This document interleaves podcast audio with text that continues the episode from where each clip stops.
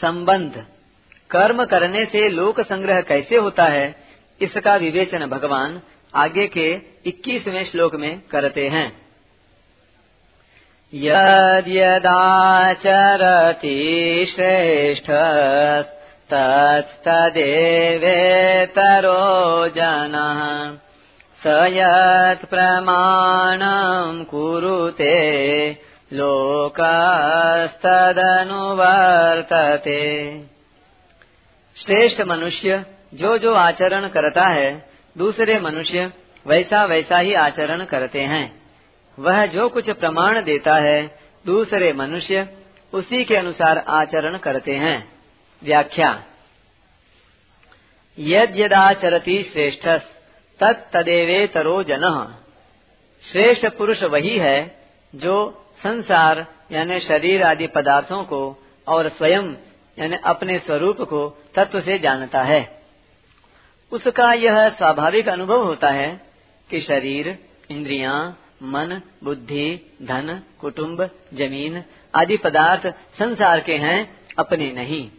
इतना ही नहीं वह श्रेष्ठ पुरुष त्याग वैराग्य प्रेम ज्ञान सद्गुण आदि को भी अपना नहीं मानता क्योंकि उन्हें भी अपना मानने से व्यक्तित्व पुष्ट होता है, जो तत्व प्राप्ति में बाधक है। मैं त्यागी हूँ, मैं वैरागी हूँ, मैं सेवक हूँ, मैं भक्त हूँ, आदि भाव भी व्यक्तित्व को पुष्ट करने वाले होने के कारण तत्व प्राप्ति में बाधक होते हैं।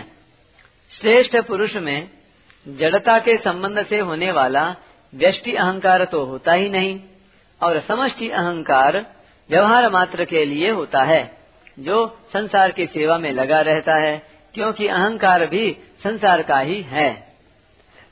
संसार से मिले हुए शरीर, धन, परिवार, पद, योग्यता, अधिकार आदि सब पदार्थ सदुपयोग करने, अर्थात दूसरों की सेवा में लगाने के लिए ही मिले हैं। उपभोग करने अथवा अपना अधिकार जमाने के लिए नहीं। जो इन्हें अपना और अपने लिए मानकर इनका उपभोग करता है, उसको भगवान चोर कहते हैं, यो भुंगते स्तेन एवं ये सब पदार्थ समष्टि के ही हैं, व्यष्टि के कभी किसी प्रकार नहीं। वास्तव में इन पदार्थों से हमारा कोई संबंध नहीं है। श्रेष्ठ पुरुष के अपने कहलाने वाले शरीर आदि पदार्थ संसार के होने से स्वतः स्वाभाविक संसार की सेवा में लगते हैं। संपूर्ण प्राणियों के हित में उसकी स्वाभाविक प्रवृत्ति होती है। देने के भाव से समाज में एकता, प्रेम उत्पन्न होता है और लेने के भाव से संघर्ष उत्पन्न होता है। देने का भाव उद्धार करने वाला और लेने का भाव पतन करने वाला होता है। शरीर को मैं, मेरा अथवा मेरे लिए मानने से ही लेने का भाव उत्पन्न होता है। शरीर से अपना कोई संबंध न मानने के कारण श्रेष्ठ पुरुष में लेने का भाव किंचन मात्र भी नहीं होता। अतः उसकी प्रत्येक क्रिया दूसरों का हित करने वाली ही होती है। ऐसे श्रेष्ठ पुरुष के दर्शन, स्पर्श, वार्तालाप, चिंतन आदि से स्वतः लोगों का हित होता है। इतना ही नहीं, उसके शरीर को स्पर्श करके बहने वाली वायु तक से लोगों का हित होता है। ऐसे श्रेष्ठ पुरुष दो प्रकार के होते हैं। पहले अवधूत कोटि के और दूसरे आचार्य कोटि के। अवधूत कोटि के श्रेष्ठ पुरुष अवधूतों के लिए ही आदर्श होते हैं। साधारण जनता के लिए नहीं, परंतु आचार्य कोटि के श्रेष्ठ पुरुष मनुष्य मात्र के लिए आदर्श होते हैं। यहाँ आचार्य कोटि के श्रेष्ठ पुरुषों का वर्णन किया गया है, जिनके आचरण सदा शास्त्र मर्यादा के अनुकूल ही होते हैं। कोई देखे या न देखे, अहंता ममता न रहने के कारण उनके द्वारा स्वाभाविक ही कर्तव्य का पालन होता है। जैसे जंगल में कोई पुष्प खिला और कुछ समय के बाद मुरझा गया और सूख कर गिर गया। उसे किसी ने देखा नहीं, फिर भी उसने चारों ओर अपनी सुगंध फैलाकर दुर्गंध का नाश किया ही है। इसी तरह श्रेष्ठ पुरुष से परहित का असीम भाव होने के कारण संसार मात्र का स्वाभाविक ही बहुत उपकार हुआ करता है, चाहे कोई समझे या न समझे।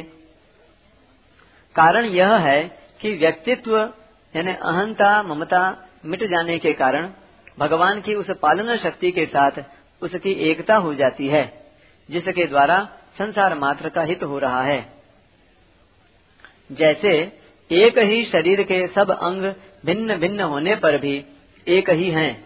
जैसे किसी भी अंग में पीड़ा होने पर मनुष्य उसे अपनी पीड़ा मानता है, ऐसे ही संसार के सब प्राणी भिन्न भिन्न होने पर भी एक ही हैं।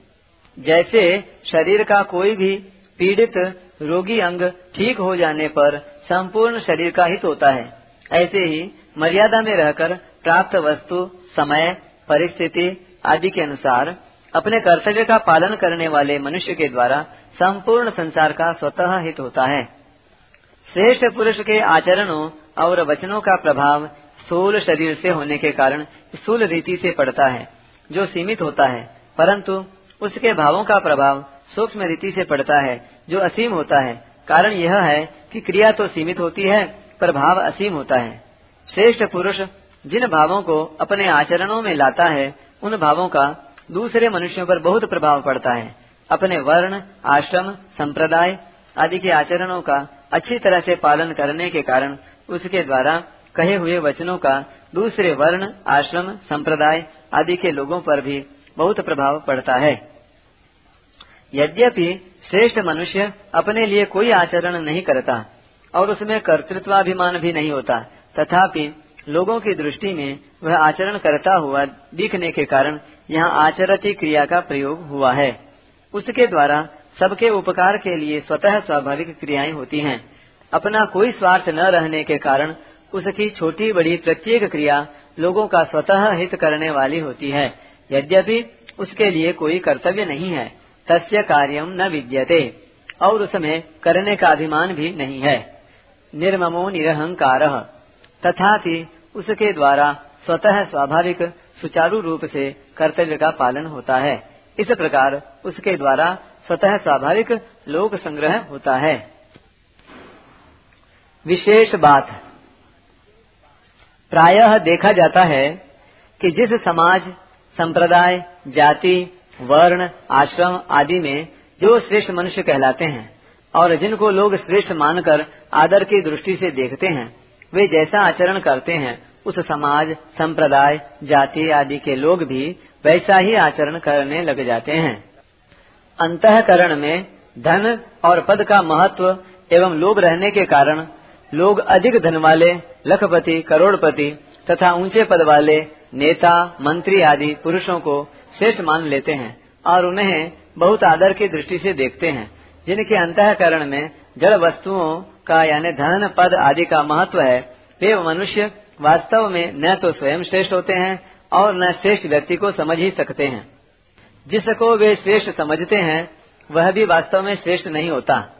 यदि उनके हृदय में धन का अधिक आदर है तो उन पर अधिक धन वालों का ही प्रभाव पड़ता है। जैसे, चोर पर चोरों के सरदार का ही प्रभाव पड़ता है। वास्तव में श्रेष्ठ न होने पर भी लोगों के द्वारा श्रेष्ठ मान लिए जाने के कारण उन धनी तथा उच्च पदाधिकारी पुरुषों के आचरणों का समाज में स्वतः प्रचार हो जाता है। जैसे धन के कारण जो श्रेष्ठ माने जाते हैं, वे पुरुष जिन जिन उपायों से धन कमाते और जमा करते हैं, उन उन उपायों का लोगों में स्वतः प्रचार हो जाता है। चाहे वे उपाय कितने ही गुप्त क्यों न हो। यही कारण है कि वर्तमान में झूठ, कपट, बेईमानी, धोखा, चोरी आदि बुराइयों का समाज में किसी पाठशाला में पढ़ाए बिना ही स्वतः प्रचार होता चला जा रहा है। यह दुख और आश्चर्य की बात है कि वर्तमान में लोग लखपति को तो श्रेष्ठ मान लेते हैं, पर प्रतिदिन भगवान नाम का लाख जप करने वाले को श्रेष्ठ नहीं मानते। वे यह विचार ही नहीं करते कि लखपति के मरने पर एक कौड़ी भी साथ नहीं जाएगी, जबकि भगवान नाम का जप करने वाले के मरने पर पूरा का पूरा भगवान नाम रूप धन उसके साथ जाएगा। एक भी भगवान नाम पीछे नहीं रहेगा। अपने अपने स्थान या क्षेत्र में जो पुरुष मुख्य कहलाते हैं, उन अध्यापक व्याख्यान दाता आचार्य, गुरु, नेता, शासक, महंत, कथावाचक, पुजारी आदि सभी को अपने आचरणों में विशेष सावधानी रखने की बड़ी भारी आवश्यकता है। जिससे दूसरों पर उनका अच्छा प्रभाव पड़े। इसी प्रकार परिवार के मुख्य व्यक्ति मुखिया को भी अपने आचरणों में पूरी सावधानी रखने की आवश्यकता है, कारण कि मुख्य व्यक्ति की ओर सबकी दृष्टि रहती है। रेलगाड़ी के चालक के समान मुख्य व्यक्ति पर विशेष जिम्मेवारी रहती है। रेलगाड़ी में बैठे अन्य व्यक्ति सोए भी रह सकते हैं, पर चालक को सदा जागृत रहना पड़ता है। उसकी थोड़ी भी असावधानी से दुर्घटना हो जाने की संभावना रहती है। इसलिए संसार में, अपने अपने क्षेत्र में श्रेष्ठ माने जाने वाले सभी पुरुषों को अपने आचरणों पर विशेष ध्यान रखने की बहुत आवश्यकता है। स यत प्रमाणम कुरुते लोक तदनु वर्तते। जिसके अंतकरण में कामना, ममता, आसक्ति, स्वार्थ पक्षपात आदि दोष नहीं है और नाशवान पदार्थों का महत्व या कुछ भी लेने का भाव नहीं है, ऐसे मनुष्य के द्वारा कहे हुए वचनों का प्रभाव दूसरों पर स्वतः पड़ता है और वे उसके वचनानुसार स्वयं आचरण करने भी लग जाते हैं। यहाँ यह शंका हो सकती है कि जब आचरण की बात कह दी, तब प्रमाण के कहने की क्या आवश्यकता है? और प्रमाण की बात कहने पर, आचरण के कहने की क्या आवश्यकता है?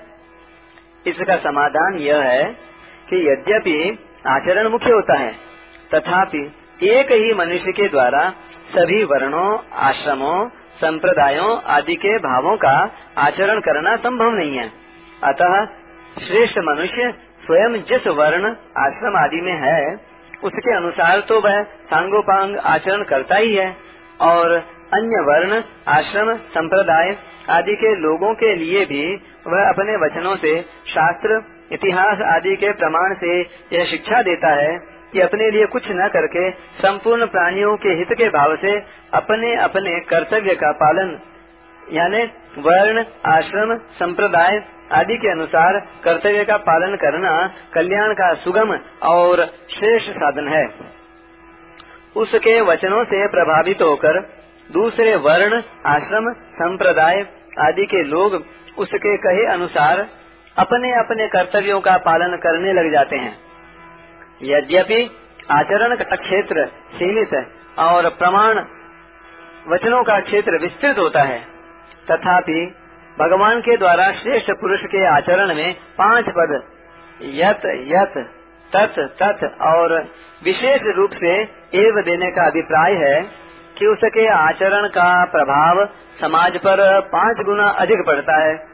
और प्रमाण में दो पद, यत और तथ देने का अभिप्राय है कि प्रमाण का प्रभाव समाज पर केवल दो गुना अपेक्षाकृत कम पड़ता है। इसीलिए भगवान ने बीसवें श्लोक में लोक संग्रह के लिए अपने कर्तव्य कर्मों का पालन करने पर ही विशेष रूप से ज़ोर दिया है। यदि श्रेष्ठ मनुष्य स्वयं अपने वर्ण, आश्रम आदि के अनुसार आचरण न करके केवल प्रमाण दे तो उसका लोगों पर विशेष प्रभाव नहीं पड़ेगा।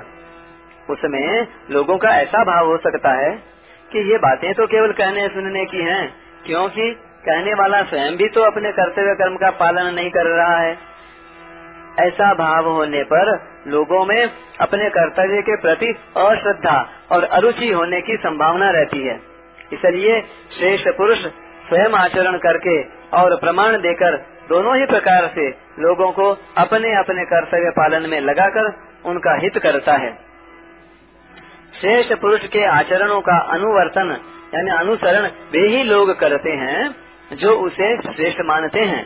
अतः वास्तव में श्रेष्ठ होने पर भी अगर कोई मनुष्य उसे श्रेष्ठ नहीं मानता तो वह उस श्रेष्ठ पुरुष के आचरणों और वचनों के अनुसार आचरण नहीं कर सकेगा। वर्तमान में पारमार्थिक भगवत संबंधी भावों का प्रचार करने वाले बहुत से पुरुषों के होने पर भी लोगों पर उन भावों का प्रभाव बहुत कम दिखाई देता है। इसका कारण यही है कि प्रायः वक्ता जैसा कहता है, वैसा स्वयं पूरा आचरण नहीं करता। स्वयं आचरण करके कही गई बात गोली से भरी बंदूक के समान है। जो गोली के छूटने पर आवाज़ के साथ साथ मार भी करती है। इसके विपरीत आचरण में लाए बिना कही गई बात केवल बारूद से भरी बंदूक के समान है, जो केवल आवाज़ करके ही शांत हो जाती है। हाँ पारमार्थिक बातें ऐसे ही खत्म नहीं हो जाती, प्रत्युत कुछ न कुछ प्रभाव डालती ही हैं। भगवत चर्चा, कथा, कीर्तन आदि का कुछ न कुछ प्रभाव सब पर पड़ता ही है। अगर सुनने वालों में श्रद्धा है और वे साधन करते हैं अथवा करना चाहते हैं तो उन पर अपनी श्रद्धा और साधन की रुचि के कारण वचनों का प्रभाव अधिक पड़ता है।